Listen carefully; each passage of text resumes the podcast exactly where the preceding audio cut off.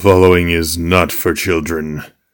The opinions expressed do not reflect the views of the folks at the slaughtered lamb. Beware the moon. Beware the two dudes.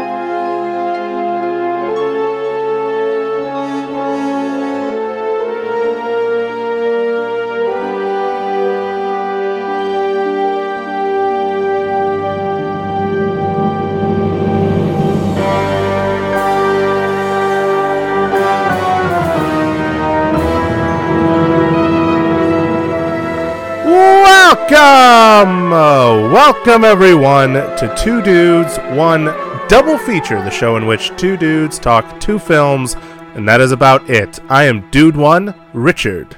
And I'm Dude Two, Joe. And today is the start of our Halloween extravaganzas, which means, like we did last year, the next bunch of episodes all through October, we're going to be talking about nothing but some spooky movies, and we're going to have a lot of fun, and we might even have some special guests show up, so stay tuned for that. And of course, we have a whole brand new radio drama, which you guys uh, by this point should already know because it was in last episode. But um, either way, this is the official start, and it's very exciting. Uh, but before we get into this week's double feature, I always, I always got to ask this: How you doing? You're asking, uh, you're talking to me? Oh, no, I was, I was talking to my um, Boba Fett figure that's hanging in front of me. Oh, h- how's that working out for you? Um, he's nodding, so I'm a little creeped out. So I, I don't know why I purchased him now. All right, all right. This is, this is gonna be like small soldiers. He breaks out of it and he's gonna try to kill me. Guess it's appropriate for this time of year. but no, you, you sir, do too, Joey DeAngelis. How are you? I'm all right. Uh, you know, sorry, to, I didn't mean to make you do a spit take, but almost, almost. almost It was okay. close. No, I'm doing all right. I what have I been doing? Just working. You know, today I had the day off, so I'm glad we were able to record and we were able to watch the, this week's double feature. Just as a note, we actually watched it as a double feature. For once. Yeah. for once. We never that never happens. So that's kind of exciting. I've been watching some of my my uh, my Arrow Blu-rays lately, uh, particularly Dune. I've been listening to the commentary track for David Lynch's Dune, which has been interesting and insightful.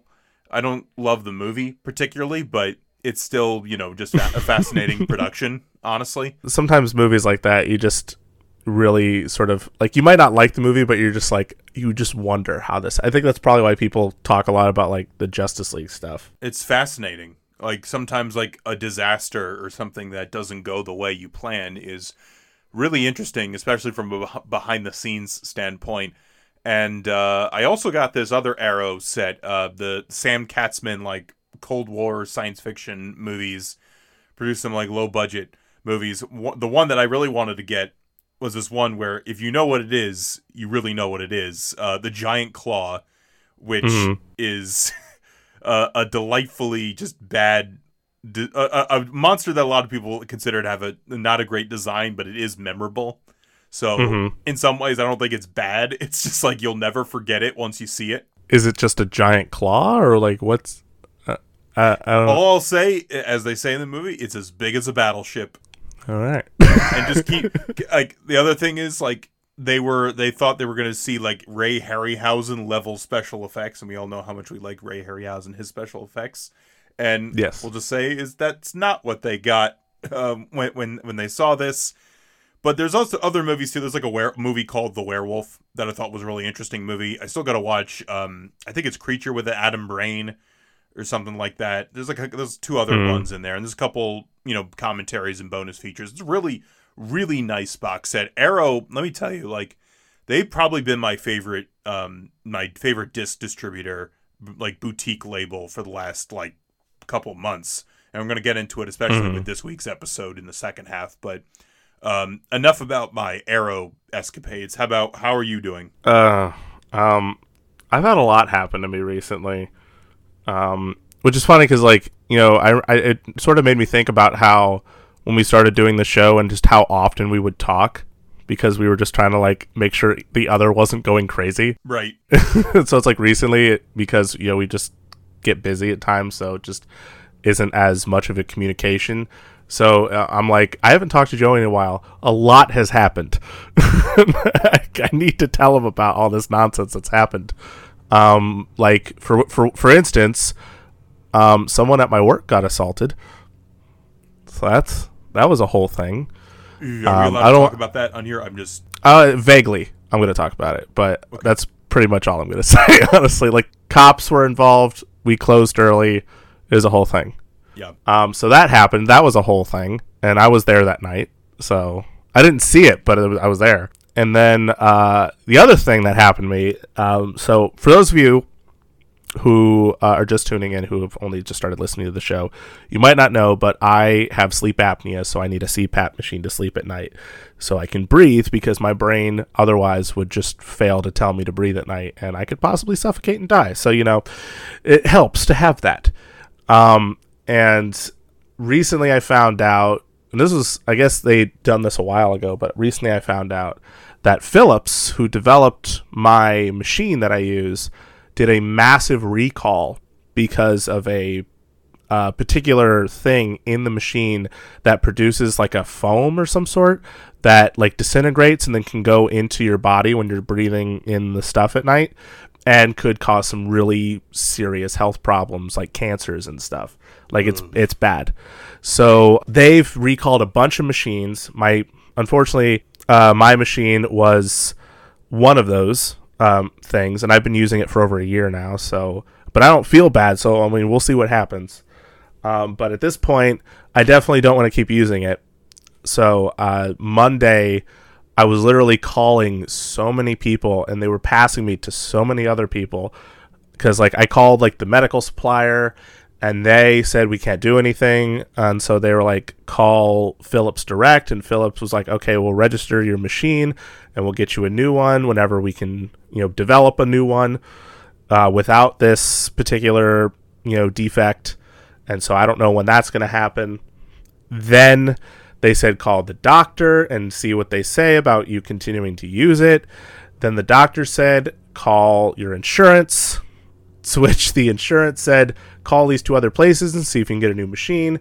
These two other places didn't even deal with machines, so I'm going on this whole dead end. So having to call back my insurance and then call my doctor. So this is essentially how it all plays out. And then the end result is that I have my machine registered with Philips. So whenever they make a new one, that they can take mine away and then give me the new one.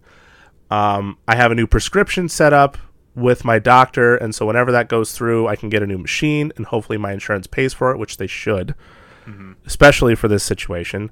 Yes. And I have, at this point, because I still have only my old machine, I have a filter that lasts a month. That I, it's like connected between the two hoses that go from the machine to the mask that I wear on my face at night. So I have this filter that blocks. It's a quick fix essentially, but it blocks whatever is coming out of the machine and going into my body if that's what's happening with my machine. right. So essentially, I have this thing connected, and I have two of them. So I have two months of you know working machine at this point, while also waiting for all these other things to happen. So I'm in a weird limbo situation, but at least I can still use it safely with this with this filter on it for the short time being. So that that's been it's, it's a lot it's a lot's going on, but in a, in a more positive thing, and I, and I just want to take this opportunity in a more positive light to uh, mention this. And I, I, I don't want to talk about it too much because I do want to get it on the show at some point, as Joey knows, and he'll know once I mention it. But everybody, go watch *Malignant*. I love this movie. It was so fun when I watched it. It's on HBO Max for nine more days from this point um, because it'll be October 1st when this episode airs. So you got nine more days till it goes, and if you feel comfortable, go see it in the theater. It's so fun. It's so campy and intentionally campy and ridiculous, and I love it so much. That's all I'm gonna say on that. So that's what's been going on with me. But anyway, away from all that, um, we got some we got some spooky movies to kick off for our Halloween uh, extravaganzas here on Two Dudes. And what is our first movie Dude Two? Our first movie definitely falls more into the spooky territory than, at least for our modern standards, actually scary. Yes. But the first movie, it's a classic. It's celebrating its 80th birthday this year. We're recording this uh, 2021. Happy birthday. 1941's The Wolf Man. Richie, you might want to get that checked out. It sounds like there's a wolf in your room. No, it's just my dog. Oh no. I've heard your dog before when I edit the show, and that does not sound like her. no, she sometimes she howls. I don't know. Wait, she's not here. Uh oh. This is surprising. You know what that made me think of? What? Uh, You haven't done this in a while. Whenever you'd like make a noise, and then I would just go ah.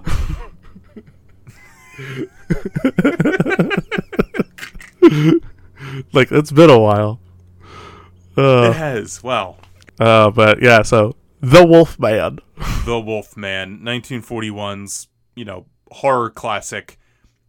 One of those, you know, just a great Amer not just a great American, you know, horror movie, just a great American movie, at least in my opinion. My opinion's all that matters right now to me. Oh, I see how it is. All right, fine. I'm out. All right. I'm oh. leaving. Here I go. I am right. now far away.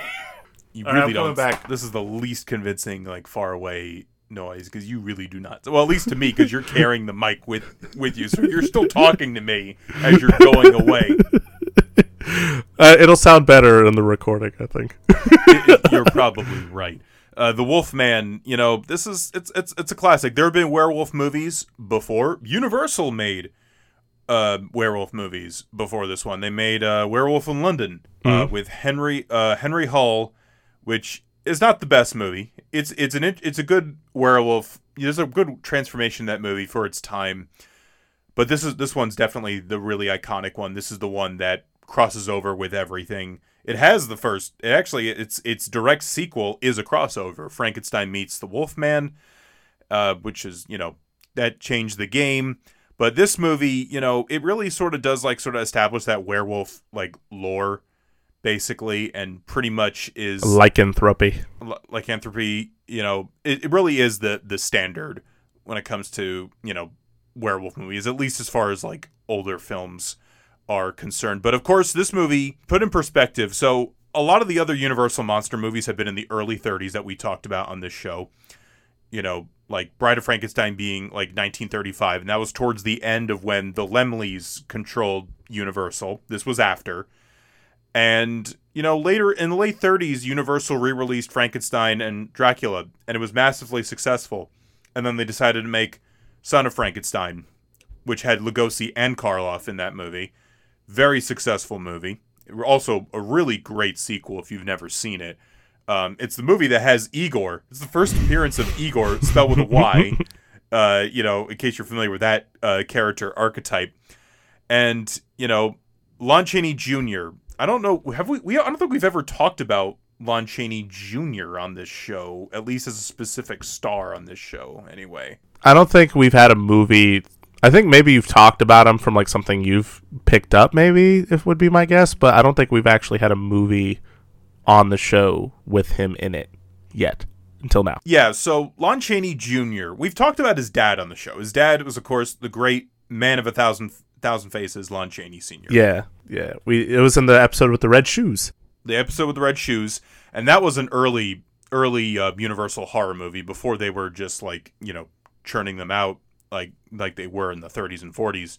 Because before then they did uh, Hunchback with Chaney Senior and did the makeup on those, performed in those, was very good in those, and then Chaney Senior died at a young age. He was in his 40s um, when he died, I believe, of throat cancer in 1930, and um, you know Lon Chaney Jr. became an actor. His his his name was not Lon Chaney Jr. Uh, he was Creighton Chaney, and it's kind of like a sort of like a studio thing where it's like Lon Chaney Jr. and sometimes you see him just credited as like Lon Chaney, in, in sometimes, mm-hmm. but uh, Chaney Jr. is has an interesting career because he's one of the I think he's the one of the only actors who's played like basically all of the truly classic Universal monsters because he's played the Wolfman, of course. He played Frankenstein's monster. He played Dracula, and he's he played the Mummy in a couple movies, but mostly, of course, he's most famous most famous for playing Larry Talbot, the Wolfman. I wanted to start off with Lon Chaney Jr. because you know when people talk about the Universal monsters, people talk about how great like Lugosi is and how great Karloff is, and we we I think we've talked about at least both of them at some point. Definitely Karloff. Yeah, we talked about Karloff for sure. And they're both great actors, but Chaney Jr. I think is one that kind of, as far as actors go, gets left out. And I think a lot of that's because he's played the Wolfman a lot. But I think I actually think he's a really, really good actor, and he he really he sells, especially the tortured part of his character. Like he really sells the hell out of like this guy. He's just outside of his stand social standing, he's just a regular guy that this this shit happens to. Yeah, he's um he's just some random schmo, really. He's not like he's not like um I think you were telling me this when we were watching it like, you know, Dracula is, you know, he's a vampire and but he's like sort of aristocratic European like, you know, I'm going to drink your blood. Ha ha ha ha ha. Like he doesn't that's doesn't he doesn't say that at all, but you know. No, ha, ha, ha, ha. I like. That's. I mean, everyone else goes blah blah blah. I thought I'd change it. yeah, yeah. It's very. I think I laughed with my uvula. Is how that worked. And then Frankenstein, obviously, the mo- Frankenstein's monster is like seven different people, like connected into like one being, essentially. But then, like the Wolfman is just some random guy that um, peeps on a woman and gets his comeuppance when he gets bit by a wolf. Yeah. I think he also plays that part of it well too, where he's kind of where he's kind of like like a wolf, you know, like hey, yeah, no, he I'm going going after the lady. He he does he does kind of he does kind of do that pretty well. Um, he has a great smile. Like I kept looking at his teeth. I'm like, his t- like I don't know if that like like he had some work done, but his teeth are fantastic. you can really see it on the Blu-ray. like you see it on the Blu-ray. Like I, I almost don't believe like his teeth like are have any color on it. I think they're just pure white. Yeah. like he just had like a great dentist and was just like like that perfect smile. I don't know what it is. But he is very charming in the movie, even if he does come off a little strong, but you know, from like modern standards, I guess. I mean, especially from modern standards, but I also feel like that works to the story's advantage because like thematically mm. it's it makes it kind of intri- ma- makes it kind of intriguing that this guy who is kind of a wolf becomes a wolf, even though that's definitely not the main point of the movie. but like you could definitely see it more like that, especially from like our current eyeballs with like yes. our modern understanding of things. Because like I'm sure back then they were like, oh look at this charming guy, you know, nice suit, slick back hair, wonderful hat. You know, he's he's going after the lady as all the men should do and then you get sad because he gets bit by a wolf. But then, like in our perspective, it's probably more like he's a bit he, he's he's a bit uh he's a bit wolf like already. You know? Yeah. So maybe he deserved it.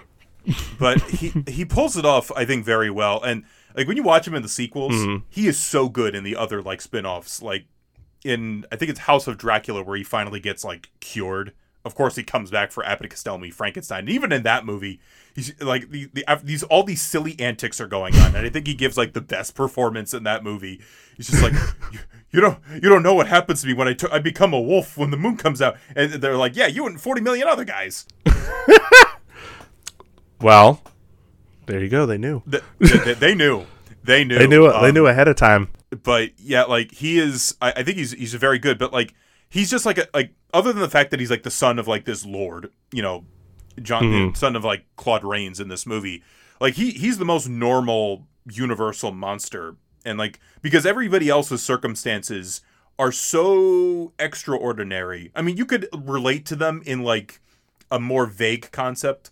Like people relate to the Frankenstein monster because for feeling different and more vague feelings like that. But this is a situation where this is a regular guy. Like I think in one of the early drafts of the screenplay, Kurt Siodmak, who wrote the great screenplay for this, he um he intended for the character of Larry to be like a mechanic. Like he wasn't like he was wasn't going to be like the son of like some guy, you know. Right. He, he was just he was just like more a guy who yeah, and they hinted that in the movie too, but you know, so like as far as like the, the other monsters are concerned, he is the most relatable, and I think um, Chaney Jr. does a really incredible job with this character. And I feel like if you miscast, if you just cast some guy as that character, you got some guy just to be in the we- werewolf makeup, uh, the movie would just not be a classic. Like Oliver Reed in the Hammer version. I know you have some feelings about that. Listen, I, I've I've said it before and I'll say it again. I love Hammer horror. We have another Hammer horror. I'll spoil that. We have another Hammer horror movie coming up in the schedule. But Curse of the Werewolf is is boring. I'll just be straightforward. I was very worried you were going to think the same thing of this movie because I've never seen that movie that you mentioned. And I'm like, oh God. Well, no, like, because I do, I like werewolf movies a lot, but I think I'm just used to like a certain like way of it. I don't know. Um, I don't Right. like. I guess I don't watch as many werewolf movies versus like other monsters. Maybe I don't know. With this one, like I think of the Universal monster movies, I think my favorite, obviously, I mean, obviously, Bride of Frankenstein is my favorite because it's Bride of Frankenstein, and then I'd probably say it like of the four, it's like the third because the Mummy, like the Mummy's got some cool things, but I, the Mummy's a little bit boring. Whereas this, Right. I have more interest in it, and I think I think it has a lot more going for it, and and I love the makeup and stuff, obviously, because like I mean Jack Pierce, and so like there's there's a lot. I remember too, like um, this is a random memory. I don't know if I ever mentioned this, but do you remember when like I think Burger King or McDonald's had like Universal Monsters toys? I, that sounds familiar. Yeah. because like I remember like I think there was like a parade in my town, and so like and there's a there's like literally McDonald's and a Burger King. Well, there's not a Burger King anymore, but there was on the street that the parade was going on, and my mom got food for us, and um, they came with Universal Monsters toys, and I got excited because I got because I wanted the Wolfman one. The Dracula one I wasn't as excited about because then I would like think of the ketchup I was using as blood, and then it just came gross, and I couldn't eat my food. But um, I do remember like being like randomly excited about getting the Wolfman because I always thought werewolves were just so cool. Like there's something like really cool about like the idea of a character like turning into something and then like you know just becoming a monster a, a little bit. Like I just thought that was a cool concept. Um, but this with this movie, I don't know if like as I know you have a pretty good connection with it. I would imagine, right? Like some of the other Universal ones. I would say it's probably my favorite. And I'll get more into that after you finish your anecdote. Mm. Well, I mean, the anecdote's over, but I thought you were going to say something else. Well, it's like basically like I don't I didn't really watch this one a lot, but I always remembered like the images like of Lon Chaney Jr. like coming out of the you know like in the like foggy bottom like forest with like like he's leaning on a tree. And then of course as I mentioned we were watching the first time I ever saw any clips from this movie was in the Sandlot yeah. because there's a scene when Benny in the Sandlot's being chased by the Beast, and so like he's running all around the neighborhood and all around the town, being chased by this dog. And at one point, he like bursts into like I. It doesn't look like it was a movie theater. It looks like it was like a Nickelodeon someone set up in like a uh, like a like a auditorium or like a basketball court or something. So these people are watching, you know, uh, the Wolfman that way. And then um, frickin' Benny just like slides under like the screen, and then you just see the beast bursting through it in slow motion, and then everyone in the theater is like, ah! So that was, admittedly, that was probably my first real like exposure to any like actual footage from this movie, but I didn't really watch it till much later, and I always remember liking it. Like I was, I didn't know if I was gonna like it, but I definitely did. Yeah, for me, I, I, as I've said, this is my probably my favorite Universal monster movie. Like the other two for me would be like Bride of Frankenstein and Phantom of the Opera, um, like the Cha- the Lon Chaney Senior version. And I think with that, like Bride of Frankenstein to me is like the Empire Strikes Back of Universal Monsters movies. It's the it's clearly the best one. Like production value, performances, script, direction, music, it's got everything. But The Wolfman, I think a big connection for me is my dad. Um, as I've talked about my dad many times on this show. And one of the tapes I remember as a kid that scared me as a kid was his tape of The Wolfman, which sits proudly in my man cave shelf. I'm glad that it's up there. As it should. But it's that iconic, really iconic Jack Pierce makeup. Uh, you know, that wonderful, wonderful um, creature design of the Wolfman. And like it, it was definitely one I, I, I watch it a lot. And it's one that I watch with my mom the most because of those connections with my dad, but also she likes the when they go to Talbot Castle and they have like the nice lamps and the nice tables and it looks like really cool. It re- looks really neat. It's like you want to live there, you know, uh, kind of thing. But this movie, I want to speak of like the setting. The setting is one of my favorite things with this movie because you don't really know when this movie takes place. It's kind of vague, in co- especially in comparison to the other other monster movies yeah. because like you see like cars and things like that and everybody of course is like from the 40s but like you have like i'm using this term because this is the term they use in the movie like the gypsies and you have like that th- those people appear in the movie and it's it gives it like a very like almost ageless quality to it as well Mhm. so it's it's the, the setting is always just kind of weird like unintentionally off-putting Yeah, like it kind of makes me think of like um like when we were talking about Willy Wonka and how like you could probably ascertain what set what time period it's in, but there's just like like where Charlie lives specifically. I have no clue where Charlie lives. right Like if you if you were like where do you think he lives geographically? I was like I don't know, he's got an American accent, he's got an American family, but his village is German looking. I have no idea. Um, it made me think of like Legion and how like especially in the first season um and they did it intentionally obviously there's context to it but um like the the look of everyone's clothes and the exterior and the settings is very like 50s almost but then they have like flat screen televisions. Right.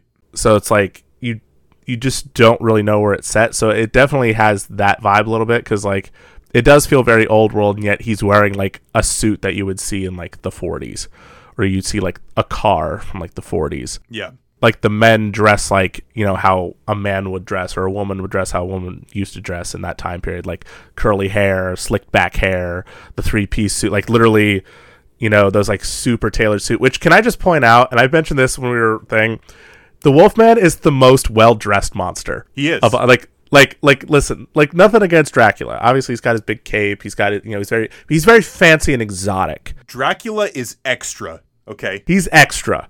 He's very extra. That's a great word for it. But the Wolfman is literally like he just he's one of the few werewolves that, you know, no furs popping out of his shirt, maybe a little on top, but that's just cuz it's, you know, neck hole. Um, he's got his button down, his pant his shirt is tucked into his pants, folks. His shirt is tucked into his pants. He's wearing a belt. and then and then when Lawrence Talbot's done being the Wolfman, he goes and like dresses himself exactly like is, slicks his hair back again, puts a suit on, and it makes you feel awful. Because like, like this there's no morning, there's no excuse. Like, like this morning, I wake up, I'm fine. I have no reason to not like get up and get a shower and look nice for you know for something, even though I'm not going anywhere. But even so, I sort of feel bad because you know he's going through all this nonsense. He's turning into a wolf every night, still well dressed, still caring about his appearance, and yet here I am in my bed. Like I'm still in my pajamas from this morning, and it's almost six o'clock. It's six o'clock now in in the PM. Same, dude. Same. Yeah, we're assholes. Listen, like, y- yeah, just thanks a lot, Larry, for making us look bad. Like, You jeez. dick. I'm glad you got bit. Which, um, I think I said this to you, but uh, the the wolf that bites him. Well, first off, like the werewolf is played by Bela Lugosi. Where- this- Wolf. Yes, because Yeah. they don't they don't make him up to be a werewolf because that would be expensive. They have a German Shepherd attack Chaney, it's it's Lon Chaney's uh, German Shepherd actually that that that ultimately bites him. Uh, I think his name was Moose. So what should have happened is you should have been the German Shepherd Man. Is what you're telling me. Listen, man. but maybe that was I- I just get- a long title. It's a long title. The Wolfman just sounded catchy with the Universal execs there. You know, we can't get the German Shepherd. Plus, I don't think they want German in the title in the 40s. Maybe. listen, like, and also just the transformation too. We didn't get to talk too too much. We to mention Jack Pierce, like, and the design is amazing, but like the fades, like the, the dissolves or whatever, like with with like the feet, I think about a lot, and you see those like changing, um, and of course just like the face in in, in instances like. I I imagine like back then for audiences that must have been just insane to watch, you know, just like right before your eyes this this man. like the whole sequence is kind of wild too. Like the way that they have to like make it seem like something strange is going on. So like they'll like zoom into like his face and they'll like have like the swirls and you see like the heads morphing and like the weird shots like kind of overlaid on each other. And then like the feet and then you just see it sort of like you know fade in fade in fade in to like the feet being like fully formed like wolf feet and like it's just it's it's kind of like an inventive thing. I mean, obviously we'll talk a little bit more about you know transformation stuff in the next segment, but it's just sort of wild to think like what they had to do, like what they were trying to figure out to like make that work. And like obviously they're like, let's just throw a bunch of stuff at the screen, but it's still like it it works oddly enough. Like it's a strange method, but it works, and it's like I can see even people today who are like low budget indie make indie filmmakers or like no budget people like myself doing something like that and then doing it the exact same way. Right. Like the production design is great. I think there's just it, it's a handsome looking production. I also want to talk about the rest of the cast because Lon Chaney, we've sung our praises. He's amazing. Yes. But Lugosi, Bela Lugosi has a very small role as Bela, and uh, he's very good in his his small bit. You Bela know, is great as Bela. I got to talk about Maria Uspenskaya, who plays Maleva, who knows all the werewolf lore and all that stuff, and she's very memorable in the movie and recites the poem and all She's that very stuff. good, yeah. yeah, you know, like incredible. And she's also in the sequel in uh in Frankenstein meets the Wolfman, so that's that's kind of fun. Nice. And uh, Claude Rains, of course, we have to talk about Claude Rains, um, who's been on the show. We love Claude Rains. There's no question. Yeah, we, we love Claude Rains, and he's been in a couple Universal monster movies. You think like he's been in Invisible Man. He was the Phantom of the Opera in 1943, and then before that, he was, um, you know, the Wolfman's dad. I, I think that's an upgrade. and like they actually give it like he's not just like a guy he they actually there's like some backstory with because we find out you know that larry's coming home because his his brother his brother died in a hunting accident which obviously is expanded upon in the in the newer one that Right. i don't know if we're going to talk about too much but you know so there, there's actually like some good i think father son chemistry despite the fact that both of these men were born on different continents um, in real life Was there what was the age gap between the two of them? That's what I'm curious about. Do you That's know? good questions. I'm gonna look it up right now. So Lon Chaney Jr. was born in 1906, and then Claude Rains was born in 1889. Okay, so this is a pretty good amount of time. It's better. It's a bigger gap than uh, Harrison Ford and um, you know uh, Sean Connery. Oh yeah. I think that's a what 12 years. it's like it's much bigger. Like obviously still in that weird sort of ballpark like are you really old enough to be his dad, but at the same time I think I'm more accepting of that than I am of especially Harrison Ford and Sean Connery. I'm just I'm just looking at the rest rest of the cast. Um, I, I do want to mention uh, Patric Knowles, who's been in a bunch of like classic movies. He was also Will Scarlet in The Adventures of Robin Hood with Errol Flynn. You know, so he he's there. Warren William, which is a name that we will not say much of on this podcast because I don't think we're going to talk about that many Warren William films. He's fine enough in the movie, but he's not like a memorable like actor Which one which one is he? he was like the like the he was the mustache guy. Oh, pencil mustache guy. L- discount Vincent Price as you said. Yes, yeah. you know, he's fine. I've I've seen him in another like uh, he was in Satan Met a Lady, which I was telling you about was sort of like a Maltese Falcon adaptation. Uh, Ralph Bell- Bellamy, who's like the creepy doctor in Rosemary's Baby, is in this movie. is just a jerk. I have to make, bring up uh, Evelyn Ankers, who plays uh, Gwen Conliffe in this movie. She's probably, I, I definitely had a crush on her when I first watched this movie. uh, admittedly, she's probably one of my favorites. which is so like- which is which is so uh appropriate given my feelings towards our our Oh, second I- features I, am with you lady. on the second one too. Um, but I, I she's very good. She's been in a couple of these, a couple of the Universal, um, Universal movies. But I think she's very good in this movie. She has good chemistry with, um, with Lon Chaney. So, uh, Yeah. definitely want to bring those people up. But you know, it, it, and it's also a short movie. Like all these Universal monster movies, I love because I just pop them on, and it's like an hour, hour ten, hour twenty later, they're done. like you don't have, you don't have to worry about too much there's not a lot of like extra stuff you know there's not all this or that you know it's just get to the point and and it's still it's still entertaining Um, and then also too, uh, my one of my other favorite, like I talk about movie props sometimes, and another movie prop I would love to own would be like the cane which I Yeah. do have. I do have a wolf cane, and um, this is because I went in when when I visited Allison in California a couple years ago. Uh, we went to this really cool, amazing store called Evangeline's. A lot of costume stuff, and they had like a whole room of weaponry and stuff. And I saw this cane, and it doesn't have like the pentagram that the Wolfman one does. It actually looks more like the Stark wolf head, which it still makes it kind of cool.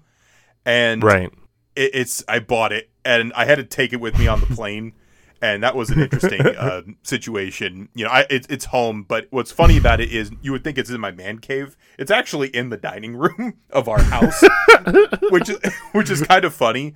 And so it's like it's such a like a kind of prominent spot in the house. And Allison and I took like an old west photo, and I insisted I, yeah. I, I use that cane. So when you if you ever see that picture, like Allison's got her clothes, I got my clothes on, and I got I'm I have that wolf cane. So i i thoroughly remember that because i think i think that's still her profile picture on facebook yeah mm, it's a great picture.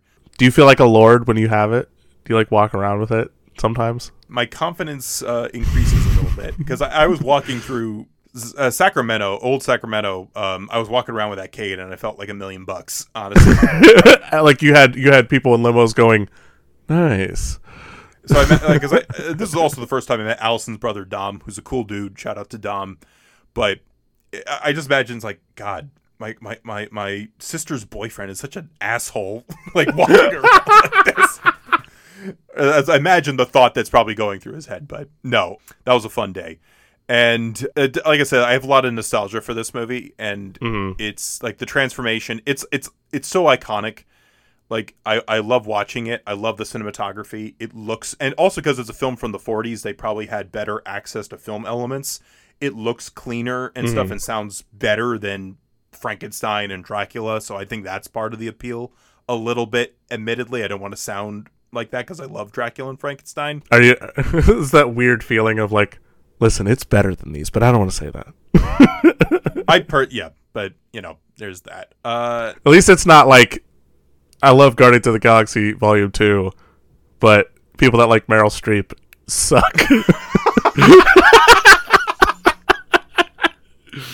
oh oh man well on that note on that note we're gonna um we're gonna get the hell out of dodge and uh, Are we going backpacking?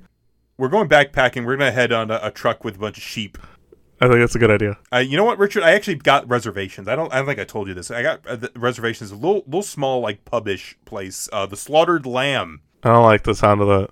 we're gonna record the second half of our show there stay tuned I'm good. Dear Mom, greetings from sunny Youngstown, Ohio. The good news is it's beautiful here. As soon as I get the chance, I'll do a little sightseeing. Hopefully, John will be up for some mini golf or a nice game of frisbee golf, or my personal favorite, golf. That is, if we're not too busy running away from the police. Because, now get this Belmont Pines won't release John until his sentence is completed. The nerve of these people, honestly. That means he's still got 50 years to go. Needless to say, John and I have decided to take the law into our own hands. By the time you read this letter, I will be a wanted criminal. But don't worry, I've been doing at least 15 push ups a day and eating my Wheaties, so I say bring on the danger. P.S. If you go into my room, be careful. I replaced everything with exact replicas, and I don't know how durable my bed frame is. Love, Joey DeAngelis.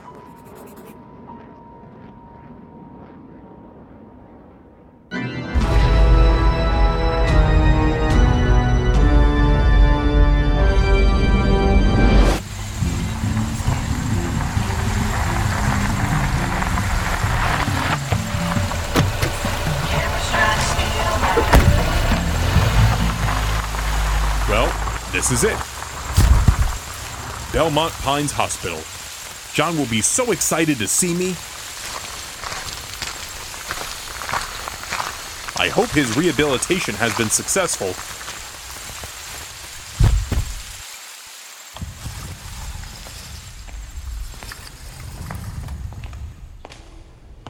Thank you for calling Beaumont Pines Psychiatric Hospital. My name is Janice. How may I help you? No, sir. You can't set up a bouncy castle in the lobby. Those are the rules, sir. I understand that bouncy castles are expensive, but I'm afraid it's your responsibility to check the information on our website before making any arrangements. Excuse me. Can't you see I'm on the phone? What? No, not you, doofus. Look, if you come on on Friday, you can set up the bouncy castle in the parking lot. Hold on a second. What do you want? I have an appointment to visit my friend John. I believe he's in room 288. Okay, okay. Wait a minute. What did you say? I have an appointment. Look, pal, I don't care if the birthday clown you hired is only available on Tuesdays. I should be on the schedule under the name Joey DeAngelis. No, that's your problem. You know I spell what? that name Tell your J birthday as in clown June, to O go as in to octopus, E as an escalator. Hold on. What are you blabbering about? Um, the name Joey DeAngelis, I spell it J as in Joey, O as in octopus. All right, stop. Okay. Joey DeAngelis. Yeah, you're on the list. Just go down the hall. Visiting room is on the left. Guards will bring your friend in. Thank you. And may I just say, I've never met a more charming person in all my life. Oh, a wise guy. You better scram before I lose my temper, jerk. Sayonara, madame.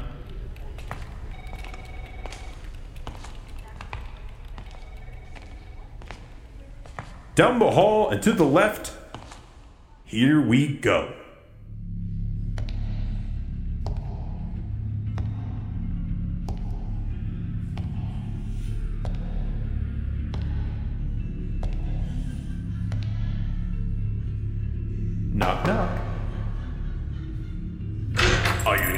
3:30 appointment? That's me. Okay. I'll go get John. Just have a seat. Thank you, my good man. Come on, ready to roll. Cameron's putting on a show. Here I come from behind. And I make it with a winning. All right, here's a little stinker. John! Hi! Now don't try anything, John, or I'll curl your hair with this heater. Yeah, yeah, I know. Gee, it's good to see you. It's good to see you too, buddy. Did you bring me a ho ho? I sure did, right here. Wait just a dang minute. Let me see that. Surely. A hostess, ho ho, eh? That's right, officer. Can't tell much through this wrapping. Maybe I'll just inspect this here ho ho to make sure it's just a ho ho and not a ho ho hand grenade. Oh, not a hand grenade. Looks just like a regular old ho ho. Surprise, surprise.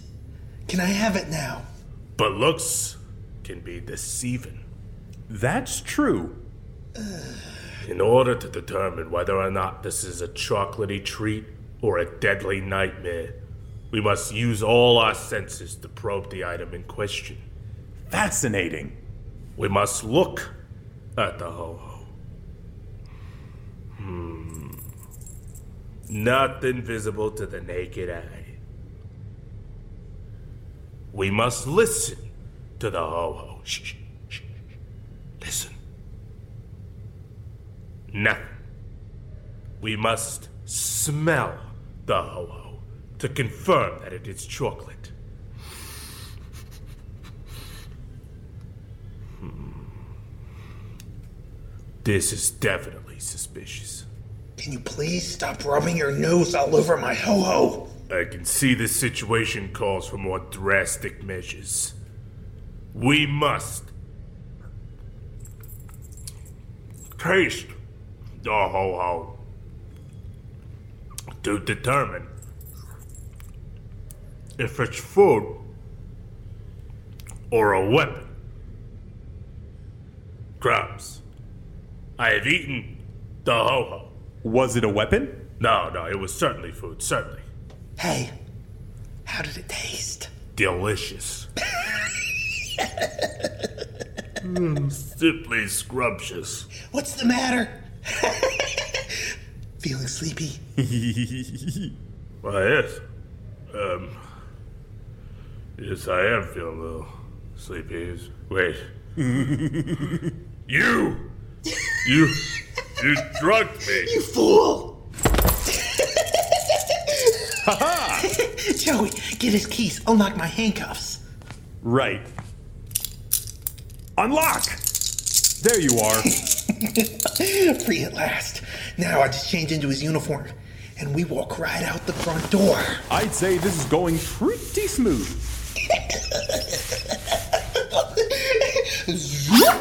Chippy, my neighbor. okay, okay, okay, okay. Now it's showtime. All right, Joey, let's go.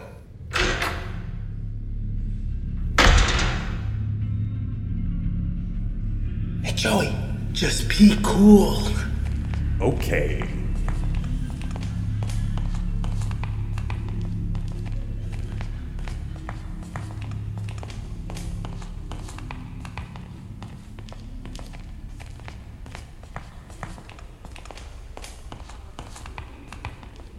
Wait, what are you doing?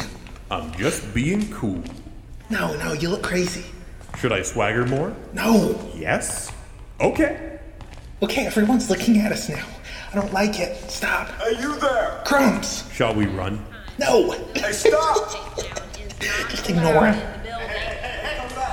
Just keep moving. Just keep moving.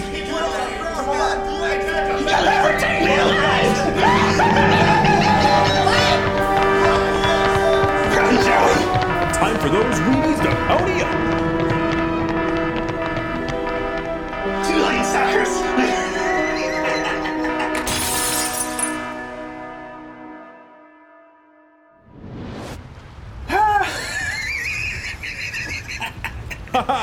oh, free at last. Oh, Joey, you're my best friend in the world. Hey, that reminds me. How's about we take in a nice game of frisbee golf before we make for the border? Joey, are you crazy? The Frisbee Golf Course is the first place the doctors would look for me. Shucks. Anyways, we gotta get to Apple Valley Lake before dark. Apple Valley Lake. I know that lake. I camped there one summer in middle school with the Boy Scouts of America. Rah, rah, rah. I've got a friend who owns an emporium down there who owes me a favor. We'll stock up on supplies before we split to Tijuana. Cool beans.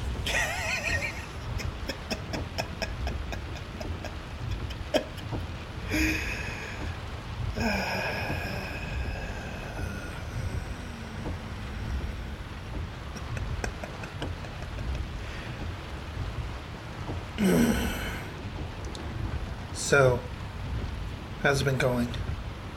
Good. Good. Good, that's good. Your mom's doing well? How did you know? You know what? Let's listen to some music. John is armed and dangerous. I repeat, armed and dangerous. Ugh. Oh, that's enough of that.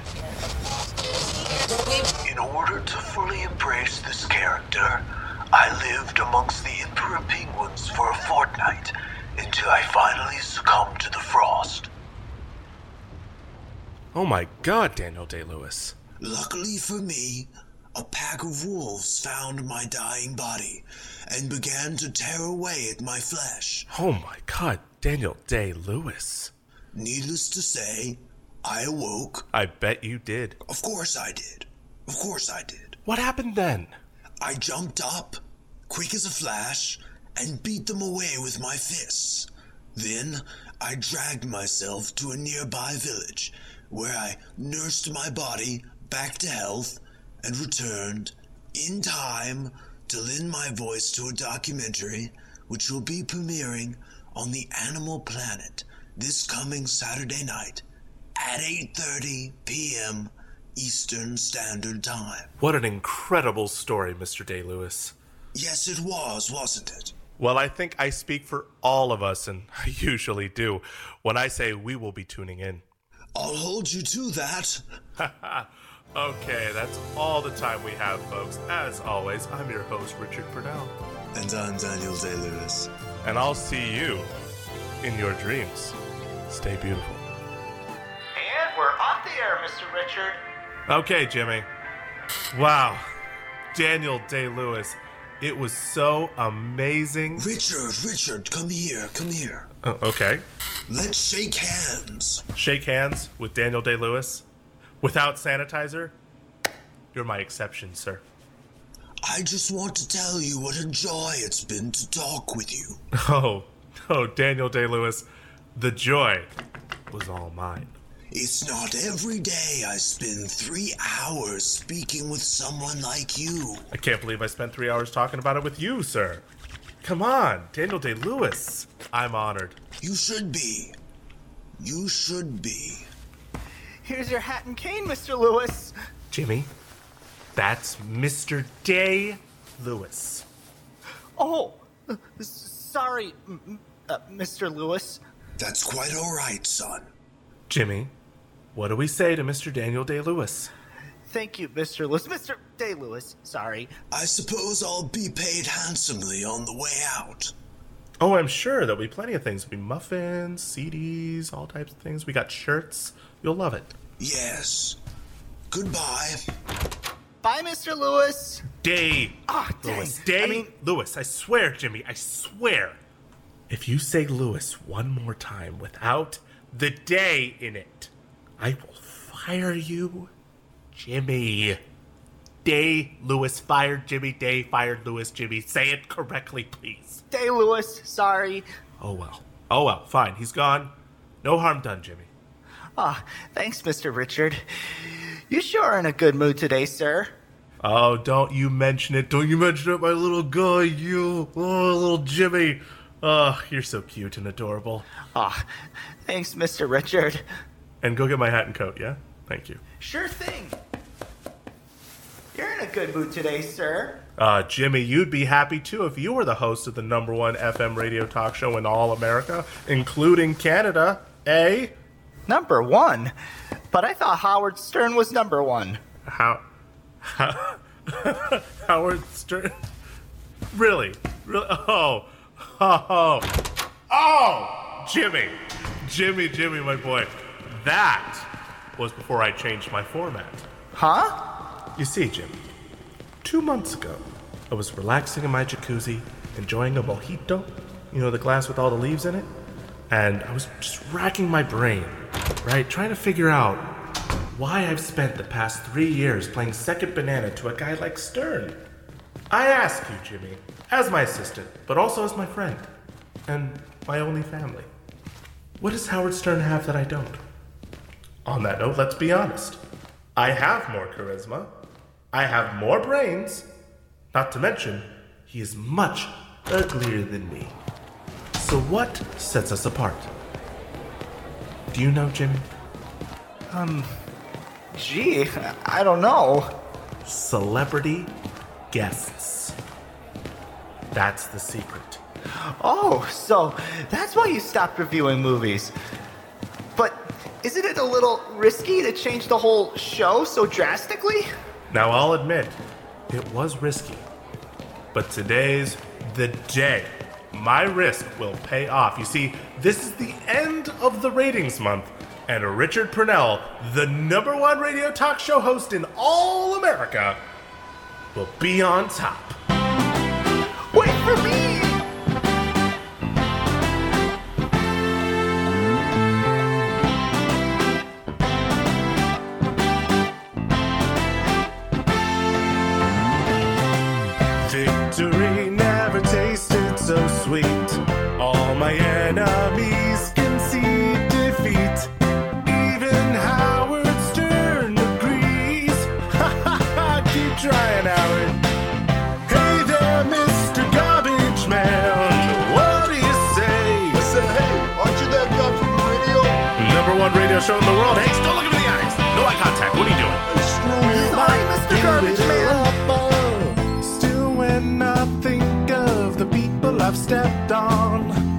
To get to the top, I begin to shed a tear. Then I stop.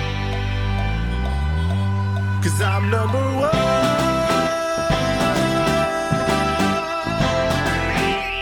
Ah, did you get that, Jimmy?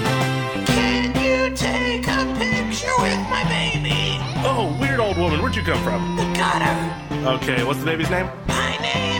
My name Humphrey. I don't like that name at all. Screw you. Okay, give me the baby. Come on, just hand him over. Hey there, little Humphrey guy. What do you say? Oh, oh, gross. No, boogers. Get up. Oh. Call down a thousand curses upon you. Beware.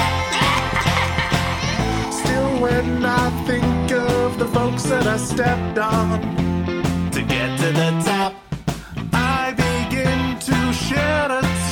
Then I stop. And you know why? I do not, sir, but I do know that I do not know you. Because I'm number one. That's right.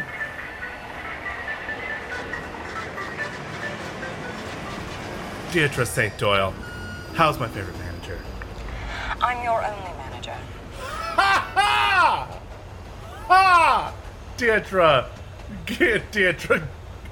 Good one, Deirdre. Can you stop being so bubbly? Just eight. Listen, Rupert, I'm calling about your ratings. I know, isn't it great? I'm number one! Number one? Wait. Wait. Why are Why are you laughing? What's what's what's so funny? can you can you stop it now? You're kind of scaring me a little bit. Oh, God. I'm sorry, Ryan. I'm sorry. It's just so funny. Wait, what what's funny about me being number one? Deirdre? I mean, I am I am number one, right? Number one? oh, more like number 2,786. No, Yes, it's not true. It is. No, you're lying, Deirdre. Ha! this is a joke again, isn't it? Deirdre, You're funny. I'm not. I mean, I got a new format. My show should be number one now. What, you really thought going from reviewing movies to interviewing random celebrities on topics they know nothing about was going to be your ticket to the top? That's what the hipsters want. Just play into my demographic, you know? You think they want to hear the Daniel Day Lewis talk about penguins? I mean, yeah. I mean, it's I mean it's Daniel Lewis and penguins. That's Mr. Day Lewis, actually. Shut up, Jimmy. And last week you had Mike Tyson talking about caribou bow hunting in the Yukon. You didn't think that was cool? I thought it sucked. Real hard. People hate my show. What am I gonna do? Do you really want to know? Yes, you're my manager. Manage me, please. You're going to get a partner. No! You're going to find Guy who can lighten up the conversation and keep things moving. A partner would just hold me back. I need room to express myself. I am an artiste. Listen, Billy. Shh, shh, shh, Conan O'Brien and Andy Richter. They're famous. You bet they are. You need an Andy Richter. But I fired all my friends. Well, find one. Call me back this Monday and we'll get whoever you found to sign a contract. But I don't know if I want. Ciao! Dang it! Where am I gonna find an Andy Richter?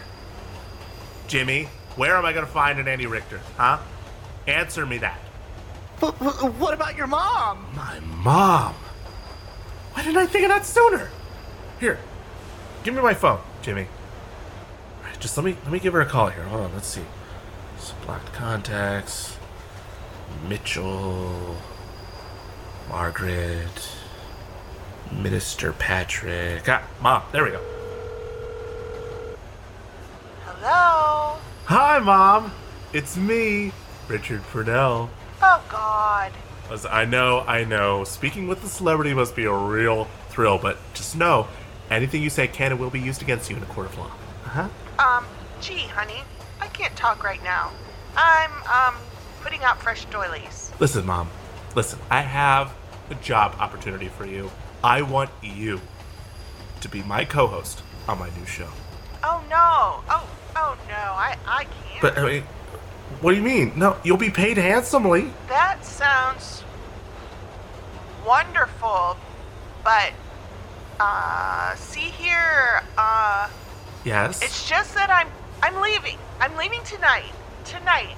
For Taiwan. Taiwan? Wait. Bye. What? Mom? Hello? Wait, wait, wait. Hello? Mom? You know, talking to a big celebrity must have really got to her. Perfectly understandable. It's just so hard being famous. Okay. All right. Think. Think, Richard. You got this. You got this. I got it. That girl I went to high school with who was trying to sell me vitamins over Instagram last month. I'll call her. Good thing I forgot to block her number. I do like vitamins. Hello? Hi. Um. Uh. Shoot. It's not Brittany. Uh. Be- Becca. It's Janice. Janice. Yes, of course. Of course, I remember. Anyway, how the heck are you, Bernice? I bet you didn't expect to hear from a famous radio. Who is this? Listen, you might want to sit down when you hear this. Because it's Richard Purnell you're on the phone with. That's right, Richard Purnell, number one radio talk show host in the world. I know you must be speechless. Oh, yeah. Richard. Um, we went to high school together? Well, yeah, but nowadays I'm more well known for my world famous radio show, The Meaning of Life with Richard Purnell. I've never heard of it. What do you mean? It's the number one radio show in the country two months ago. What are you talking about? You never heard of it? Listen, Randall, I'm at work right now. Wait a second. I told you you're not bringing your bouncy castle into the lobby. Take it outside. Tell Bilbo to get back in his clown car. I'm calling the cops. Like I said, I'm at work right now. I do not have time for this. Wait! Bye. Hello? I'll buy some vitamins. Can't believe it. She hung up on me. This is unbelievable. Richard Purnell crawling to his mom and Vitamin Woman for help. I'm a celebrity, gosh darn it. They should be calling me. Gee, Subway sure smells nice today. God, why can't someone call me? God damn, why is someone trying to call me while I'm contemplating? Hello? Richard, hi. It's me, Kenny. Kenny! How did you get this number? I have a restraining order on you. It expired today. Well, then I'm getting it renewed. Goodbye. Wait, wait. j- Just hear me out. Fine, talk fast, but I am a busy man, Kenny. Look, I, I just want to apologize for running you over with my car five years ago. Apology not accepted. Listen, I was. I was in a blind rage, okay? I didn't know what I was doing. When you told me that day that you were starting a new podcast without me, I snapped. The, look, the, po- the point is, that wasn't the real me, and after spending some time in therapy, I've ironed out my issues. I'd like to reconnect with you. Oh! Oh! Kenny! now I know why you were calling. You're trying to sweet talk me into starting up our old podcast again, aren't ya? Huh? No, no, no. As interesting and as groundbreaking as our podcast was, all I want is friendship. Yeah, interesting is a real strong word for it. What's interesting about Screamo Ska hip hop specifically from 1978? Well, we managed to fill up 500 episodes talking about it. Yeah, and we only had one monthly listener on Spotify. Okay, fine. Look, this isn't why I called. Why did you call then, Kenny? I told you. I think we should get together and patch up our relationship, okay? So I rented a lake house at Apple Valley Lake over the weekend. Apple Valley, Ohio? That's what I said! Get the fat out of your ears! Oh, God. I'm sorry, man. Oh, yeah, it's in Ohio. Why the heck would I ever want to meet up with? Conan O'Brien and Andy Richter. They're famous. Andy Richter. What? What? Nothing. Nothing. Um, So, is that a yes? hardly. Remember when I said I'm famous? I don't have time to drive all the way down to Apple Valley just to have a bros weekend alone with the guy who assaulted me. There's a jet ski. Jet ski? I'm in. Great. The address is 2112 North Shore Road. I'll get there on Friday afternoon and get things ready for us. Okay, I'll see you this weekend. Oh, thanks, man. You won't regret this, I promise. I regret this. Okay, starting off with weather here at the top of the hour. What have you got for us there, Ricky? Well, Todd, you know I like rain as much as the next guy, but this weekend we're looking at pretty much clear skies, clean air, and peace on Earth. Here in Knox County, boy oh boy, I can't wait for that peace on Earth. Clean skies and clear air too, huh? Except for those suckers down in Apple Valley. What? Man, I can't see squat what with all this rain. Holy shrimp, I hit a guy!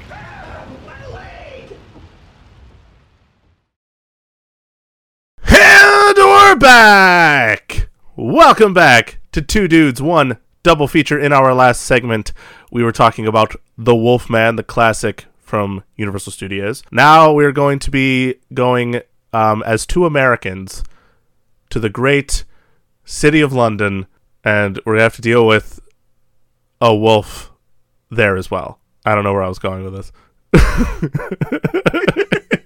it's it trailed and it just got bad. I was like, yeah. But no, we're talking about the um, 1981 horror classic, horror comedy, whatever you want to call it, but it's definitely something, and it's great.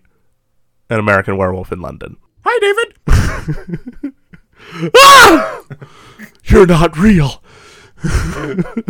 no, dude. I, I if I didn't want to do that, I, I, I also like the tagline of this movie. Do you know what the tagline of uh, American Wolf, Werewolf in London is? Not off the top of my head, but what is it? From the director of Animal House, a different kind of animal. Ooh, ooh, that's a nice. That's a that's a, that's a nice way to to to connect the tagline with the person who made the movie. Actually, Yeah, I, it's it's one of my favorites because it, it it does the promoting thing, like obviously from the director of this, but also like, hey, this is different than that movie. You know what I mean? this is this is a little bit different, just a smidge different. But America, this is another one that I'm hugely nostalgic for, and also was a favorite of my dad's, big Mhm. favorite of my dad's. He watched this a lot, and my mom remembers watching this one a lot with him, especially early on in their relationship in the eighty in the mid '80s when you know when they met, and um, yeah, she looks back on it. She's like, I don't know how I watched this movie. I'm just hearing that in Patty's voice now, and I'm like, yeah. American Werewolf in London. You know, you got these two these two college guys, right? You got these guys. Couple of dudes, as they Couple of say. dudes. Couple of dudes. and one double feature. The oh man, can you imagine they started a po- they were trying to do a podcast? Oh, that would that would again. I I've said this before, and I'll say it again. This this is us in this movie. Yeah, so um I went backpacking with Richard and he died. He got attacked by a Jo- wolf, Jo- but Joey ran away initially, but then he was like, "Richard," and he runs back. but wait, can, but can anybody hear you? Am I the only one that hears you? Oh god, I'm transforming. You called me meatloaf. I didn't mean to call you a whip. I'm sorry. Dark side. Out of context. Out of context. So, um, shout out to Snyder fans. Anyway,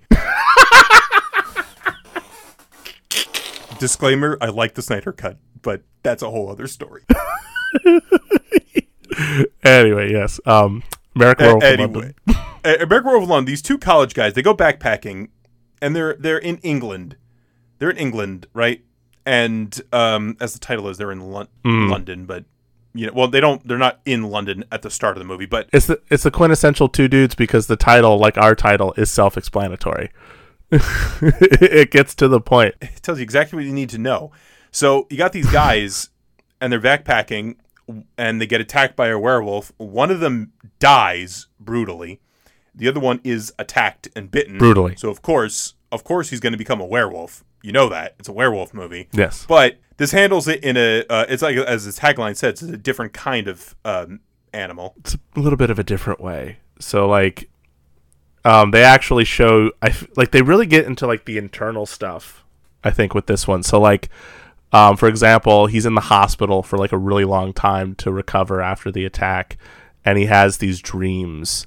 They're all like as they're more wild than the last. So like like he has a dream where he's running around a forest naked. He has another dream that sort of continues that where he's eating a deer.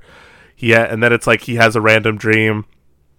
My my favorite of the sequences where he's like at home with his family and they're eating dinner and then they get a visit from like werewolf monster Nazi looking things Mhm. that kill his whole family and then kill him and then he wakes up and he thinks he's out of the dream but then he's not and they come out of behind the curtains and they kill Jenny Agutter. Yeah, that used to freak me out when I first watched. I was like, oh my gosh. Ah! I thought they were in the dream. What's happening? I thought this was done. Why are you keeping this going? Damn it! It's a horror comedy, but it's really weird. it's it's like like I think it's one of those movies that really leans to both directions a lot. So like when it's trying to be funny, it really gets it really leans into it. But then like when it's trying to be horror, it really and so like it like it, for a lot of other movies that could feel like a weird like a weird um like uh split like like the movie doesn't know what it's trying to be and like it's like oh let's do this this this but like because it's extreme both ways it sort of feels balanced It's you know what because there was actually a huge thing because there, there are producers and people who read the script and were like, "This is too scary to be a comedy," or eh, or like this is too funny to be a horror movie. So I met it's one of those things where it's like, "Is this a horror movie or is this a comedy?" And John Landis goes, "Yes." yes what do you mean yes all right let's take the first uh, uh go ahead. Let's get the first shot going. What is this movie? Uh-huh. So it's one of those where like John Landis directed a couple successful movies before this. He directed um, Kentucky Fried Movie, blues brothers animal house. Animal House. Um, so he was able to get fun, you know, get funding for this movie, and he reunited with uh, makeup master extraordinaire Rick Baker because they worked together actually on uh, John Landis's first feature Schlock, which I recommend to everyone. it's i think that's one of your all-time favorites secretly I, I think it is. I think I think at Yeah. some point, guys, you're just gonna see a five star review for Schlock, especially because the ending the ending I feel like is less abrupt than this one. um, but beyond that, no, Rick Baker though. And is another name like Jack Hmm. Pierce, where I will whenever it's like when we went to the the Universal makeup show, and we heard Mhm. those names, we were appla- oh, we were clapping so hard. I I distinctly remember that too. So like just just to like go off on this for a little bit so you guys know what we're talking about. So this is one of the best parts of the trip, honestly. this was this is one of the best parts besides meeting Allie in person. That's that's what I would say. Yes. One of the best things that we did while we were on our trip uh, at Disney's, you know, when we were at Universal specifically, which was sort of a mixed bag of a day, I guess you could say. I was telling Joey before the trip that um, there was some things that I remembered from uh, Universal when I went when I was like really really little, when I was like seven or eight or whatever. And uh, one of those things was going to a makeup show, like a movie makeup show, where it was like they showed off like a bunch of horror movie makeup. And uh, I was telling Joey about that, and I was also telling Allie about this, and she was telling me, and I think you told me this as well, that um, Universal is sort of notorious for changing a lot. So like, there's a lot of things that just haven't stayed, Mhm. but there's a few things that did. So like the ET ride, for example, is one of the rides that have been there from like the beginning. And then the other thing is um, this makeup show. So I was so excited. I was like, I need to see this because I remember doing this. And so we went in, we sat in the back, and it was it was so fun. It was so funny, and I distinctly remember like so much about it. Even like the Chucky doll that sat in like the back, I remember that, which is so weird. And um, they would show reels from like Universal movies, and obviously like they they obviously spotlighted Rick Baker and specifically like the transformation scene from this movie. So that was a lot of fun. If you're in Universal and you feel safe enough to, to you know roam around, check out that show. It's so fun. Absolutely, and uh, there's also I, I love to like there's that giant like Lon Chaney Senior statue that's in there, and I got a picture with him. Yes. No, dude, that that was definitely like a nice thing. I, I don't know if I ever rem- I don't know if I remember like getting to actually look at that stuff because I think it like scared me a little bit. Mhm. Like I imagine the first time, so like seeing it now, like especially because obviously they have more modern stuff, you know, that came out afterwards uh, on display, but like they had a lot of really cool stuff there as well. Um, so yeah, definitely everybody go check that out. But Rick Baker, he won the very first Academy Award for uh, best makeup at the Oscars. He's the reason, isn't he the reason why there's a category for that? Basically, I mean, Yeah. Like you know, and he's won so many, deservedly so. And we we talk about him a lot. We talk about like Planet of the Apes, of course. Mm. His Wolf, the Wolfman remake, which is a mixed bag of a movie. Yes. but I feel like his redesign of the Wolfman is one of the best. Not just like redesigns, but I think just one of the best werewolf designs. Period. It's so good. It's so good, and just the way it's like shot. It's one of my favorite things in the whole movie, and one of the things that makes me enjoy that that movie is um, the way that uh, it's presented and the way that it looks, and it's so good. Aesthetically, it's satisfying in a lot of ways. It's so satisfying aesthetically. Yeah. With this one, man, he uh like it's not even just like cuz obviously it's a werewolf movie, but again, there's like so many other things that are happening in this movie. Like obviously we talked about the dream sequence, so like you know, Rick Baker obviously got to have fun and make like weird werewolf Nazi soldier things. Um, another thing to to spotlight is Jack, who is Yes. the friend who dies, and periodically throughout the movie, as David, our main character, is sort of like you know slowly getting to that point where he officially becomes a werewolf or like turns into a wolf, basically.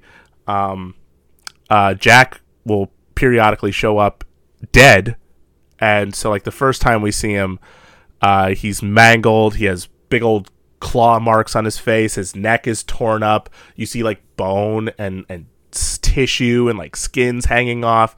Like it's so gross, but like so like well detailed.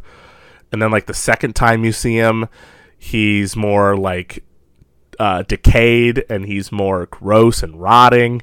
His skin is more like gray.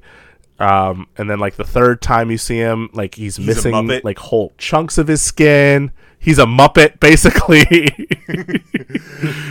but like it's that is so good, honestly. Like the like how they did it, and I liked that idea too. Just like he he kept showing up, but like he just slowly decayed as the movie played out. Yeah, and, and I like that that aspect of it because it adds greater stakes to this. Like, you know, because the the character tells him you have to kill yourself, otherwise you're gonna a keep being a werewolf, but also b you're gonna leave all these people like suffering as the undead.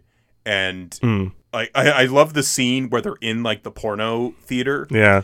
And you have all the people like suggesting like I should just emphasize suicide is not funny. It's not, but in this scene, the way that it's played out, yeah, it's like it's meant to be a joke. Obviously, It's it's it's yeah. So just yeah, you know, yeah. and, Like, and there's some great kill scenes in this. Like, I think about um the subway scene is one of probably my favorite scene. sorry. Um, just a side note: the Nightmare Alley trailer just came out, so I have to watch that after we're done. Yep. Um, sorry, I just got excited. But Anyways, the, su- the um, subway, mm, American the, Werewolf. the, the subway scene in American Werewolf is one of my favorite just scenes. Period. It's oh oh my god oh like the first per- oh it, it made me think a little bit of like Evil Dead and how like like the like entity that goes through the forest and stuff. Yes. Um, but like, but like the way it's framed is so cool, and just like how it sort of follows like down uh, the the tunnel, and uh, especially that last shot. I love that last shot when he's like going up the escalator, like trying to get away. Then you just see like the werewolf coming out. You see David coming out as the werewolf, but it's like he like looks Mhm. small. It's like technically it's like the first time you see him, but it's just really really cool the way that that was framed. Yeah, absolutely. Um, but uh, back to the transformation briefly. Like the you the '80s was like the time of like body horror. You know, you think about things like The Thing, for example, and this is a, a definitely one of those big examples of body horror. And the wolf, the old Wolfman, as much as I love it, it's also just kind of silly that you transform like that and you don't. And he, he just squirms in his seat a little bit, and you hear do do do do do do do do or whatever whatever the music is in that scene. Whereas this, you're and also it's like that the tone is what John Landis gets. It's like he you have a cover like Sam Cooke's cover of Blue Moon going, which this movie has three covers of Blue Moon and a lot of Moon theme songs. it really emphasizes Blue Moon a lot. And not that there's anything wrong with that, but it really does. like that first transformation and he's in pain like you were t- saying this too like he was he's, he's already like sweating he's ripping his clothes off you see his his hand stretching into a paw Yes. It's oh my god. Like that's like one of the most iconic scenes in all of horror, really. Just like everything about it. And it's like it kind of you know what it makes me think of? It makes me think of Phil Collins with um Tarzan. It's like there's no reason Rick Baker needed to go that hard, but he did. And I'm thankful.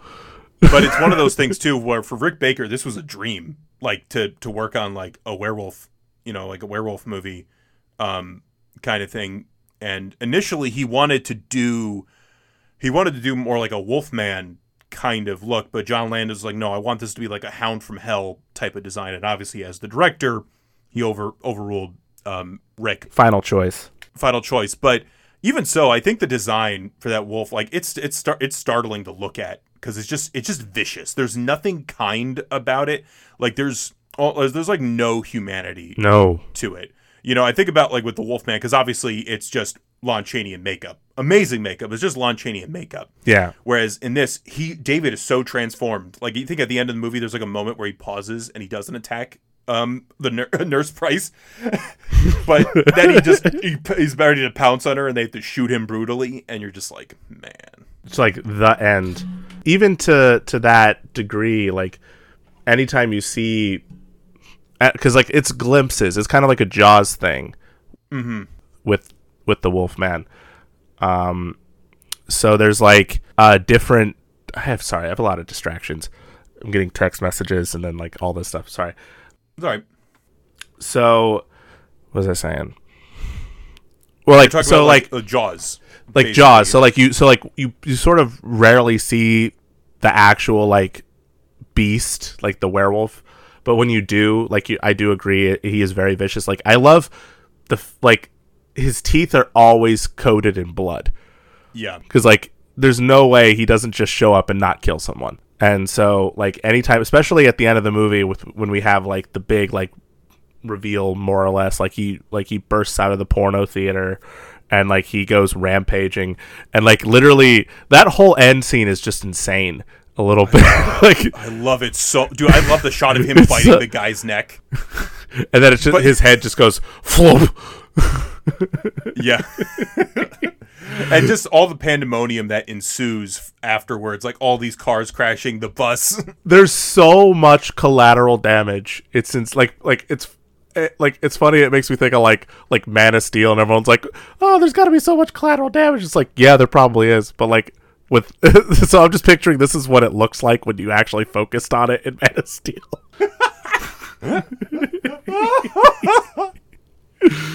so it's just like like superman and zod and fight, are fighting and then like you just see a car just like running over someone no, I'm just imagining like Laurence Fishburne like is involved in the werewolf attack and he's trying to save that one lady. it's like i'm trying to get you the wolf is coming Beyond that, there's also a lot of um like I said, I think there's some good performances and, and people we want to talk about. Um, you know, Mhm. Jack, dude.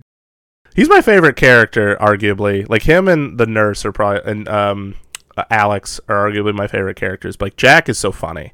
He's like he's kind of like like he's like he's sort of like the comedic relief. It feels like, but at the same time, he's like the warning. You know? Yeah.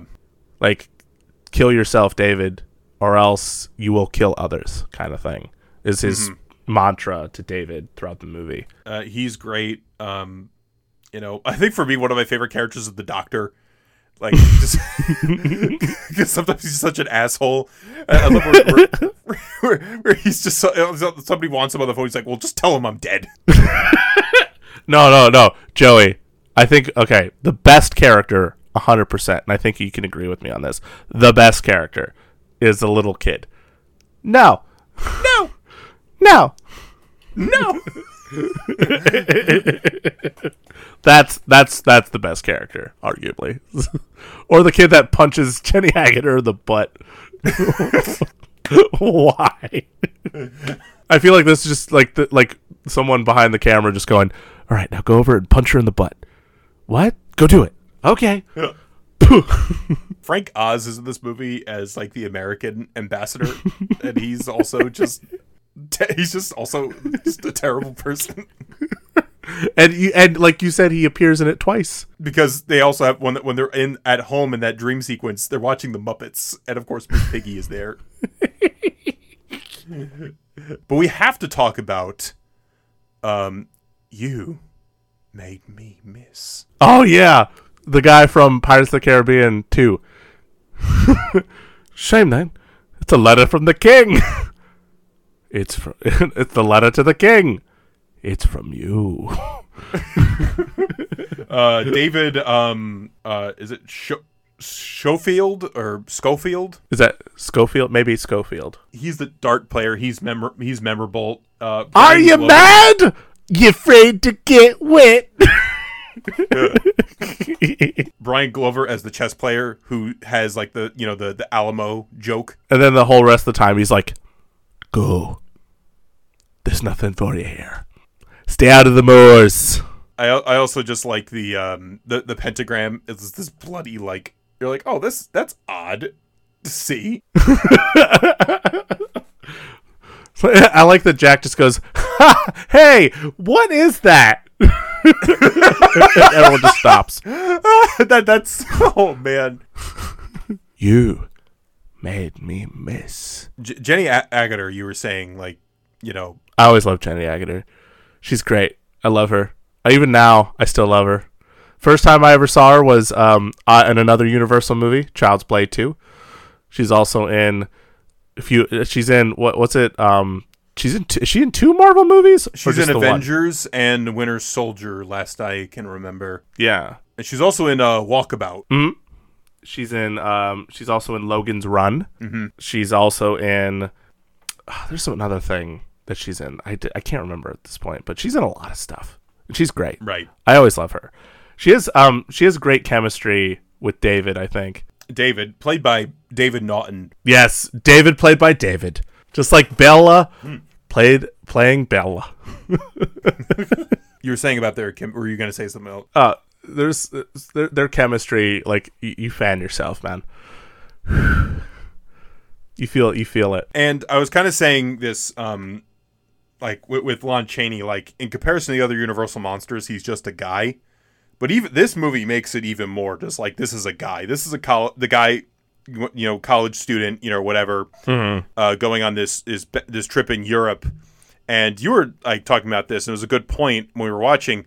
Can you imagine how scary that is? Like you're you're cursed with a werewolf. You're nowhere close to home. You're in a hospital, and Mhm. you're like, what? How, how? Like logistically, how how is this working? What is going on? That like, there's nothing scarier about being in a sticky situation when you're not at home. Like when you're like at least like if you're in a situation where you can, uh, like you're at least at home, so you can at least feel comfortable about it.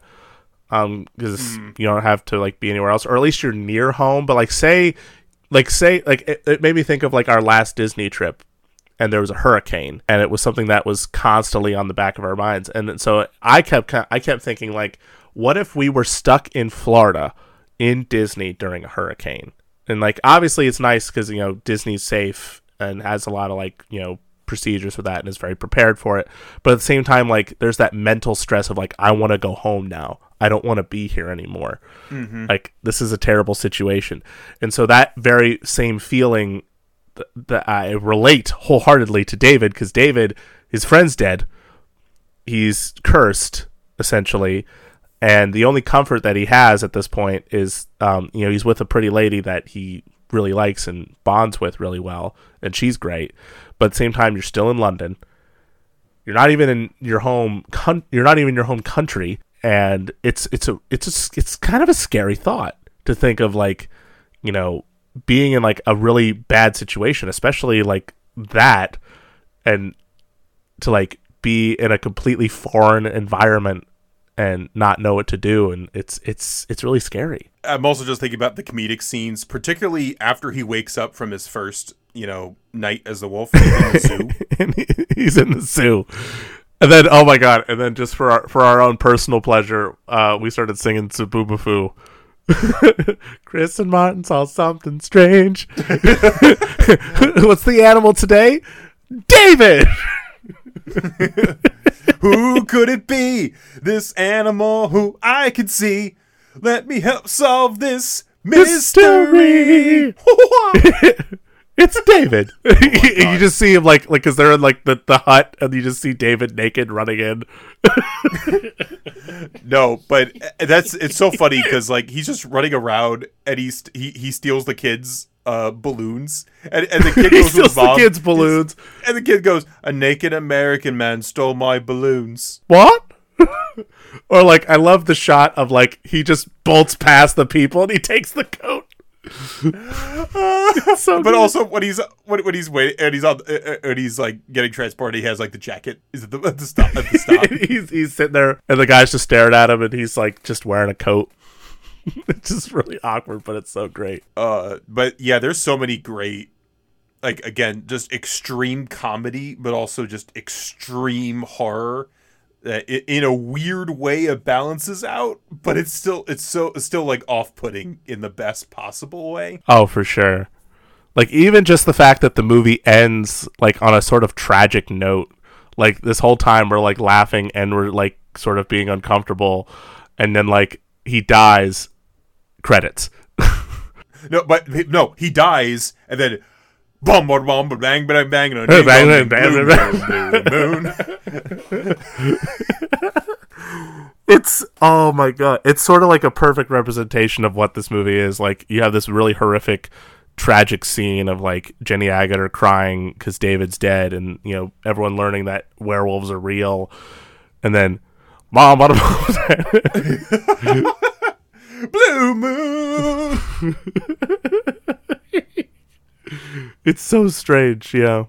but this is a good it's kind of a loose wolfman remake in a lot of ways i think it shares Mhm. a lot of dna of course i mean john landis was of course was probably a monster kid and rick baker was of course a monster kid hmm And they reference Wolfman a lot in this movie. they do yes they do directly They literally and they have to emphasize Universal Studios because why? Because Universal Studios owns. it, I love that. Um, but you know, I think it, it, it does a good job at like obviously with the technology, you know, you're able to, you know, update the transformation stuff, but also I think it gives some dimension to to, to your protagonist, um, you know, and like raise the stakes in an appropriate way for for the movie, but also just you know. I just think it's a great movie. it's, it's a great it's movie. it, no, it really is. Like it's. I think both of these movies, like you were talking about with Wolfman, I think both of these movies, for different reasons, are like the quintessential like werewolf movies. Like if you're gonna look at what you want to do with a werewolf story, which we don't get. I mean, we we sort of kind of got werewolf stories at a point, like when vampires got popular because of Twilight, and then they sort of like shoehorned werewolves into that popularity a little bit. But like werewolves never really, I think, got a point to shine and like we didn't really get to get a lot of great werewolf material over the years Right. i think the closest thing i could think of to like the last great werewolf thing i've seen is um, josh hartnett and penny dreadful who plays lawrence talbot Right. spoiler alert because he's actually not like because it's you find out in season three he's lawrence talbot but he's basically a werewolf. Yeah. but that was a really like I like I That's a- liked how they good show, handled it the in that. Yeah, it's a great show, honestly. But it would be I would be curious to see what the next like evolution of the werewolf story. I mean, I can't really think of what it would be if I'm being honest, because it's it's I would say it's arguably hard to to like top or do better. Because like obviously the next step would for many it was probably like CGI and like sort of portraying it that way. Um, like you know, I think of like the Wolfman remake and how like a lot of the scenes in that are like obviously CGI enhancing and like having Benicio del Toro transform that way. So that's the only like logical thing, but at the same time it's like I still feel like we haven't gotten to that point where we can really like evolve with like that story. I don't know. But I feel like it'd be I'd be curious to see what a new werewolf thing. I would like to get some sort of new werewolf thing. I just I just don't feel like I know we've gotten a lot of it, but I just can't think of I, I think it's a good thing that we don't know what we want because it's like we we know what like the really top shelf good stuff Yes. is like the Wolfman and American Werewolf. Now their expect our expectations are just create a new like compelling werewolf story for the 21st century. Yes. You know, I want to see what that's like. But also, I just want to point out how weird this is. So I said this was the 80th anniversary. This year's the 80th anniversary of the Wolfman and it's also it's also the 40th anniversary of American Werewolf. And it was actually a couple weeks ago. I remember Edgar Wright's tweet about it. It was kind of funny. And what's kind of funny about that is like the Wolfman was like 40 years old when American Werewolf in London came out. I know how that that's how time works, but it's just kind of it's kind of wild. it makes you feel a certain way. it's wild, but it also just like uh, granted neither of us were alive when either of these movies No. came out, but it still makes you feel No, a certain but, way. But it's just weird to think to say to myself, my dad watched this like 40 years ago. And same with my dad, honestly. Like my dad, um, uh, I should apologize to my father real quick because he, when we were watching these movies yesterday, he came in and he's like, "Can I sit and watch?" And I said, "No." oh, poor Ken. Sorry, Dad. yeah, it is what it is. It happened. So I'm sorry. Um, uh, guys, what are some of your favorite werewolf movies? Um, what are some of your favorite Universal monster movies? What are some of your favorite like '80s body horror movies? What are your favorite works of Rick Baker? Um, you know, just let us know. Facebook, Twitter, Instagram, and um, yeah, for the rest of this month, we're gonna be talking about spooky movies, scary movies, and anything that falls in between. Spooky season. That about wraps it up. Check us out next week. Have a good night, everyone.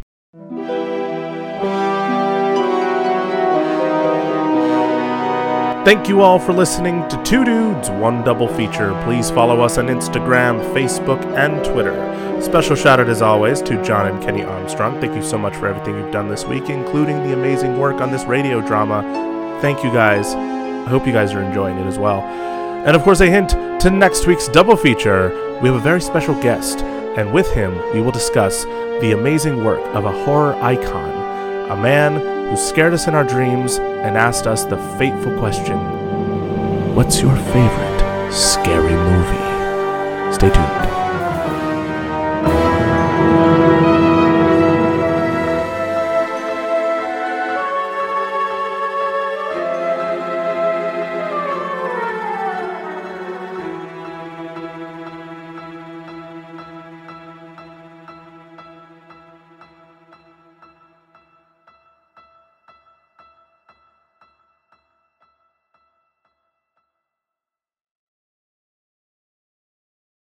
You know, I'm going to drink your blood. Ha ha ha ha ha.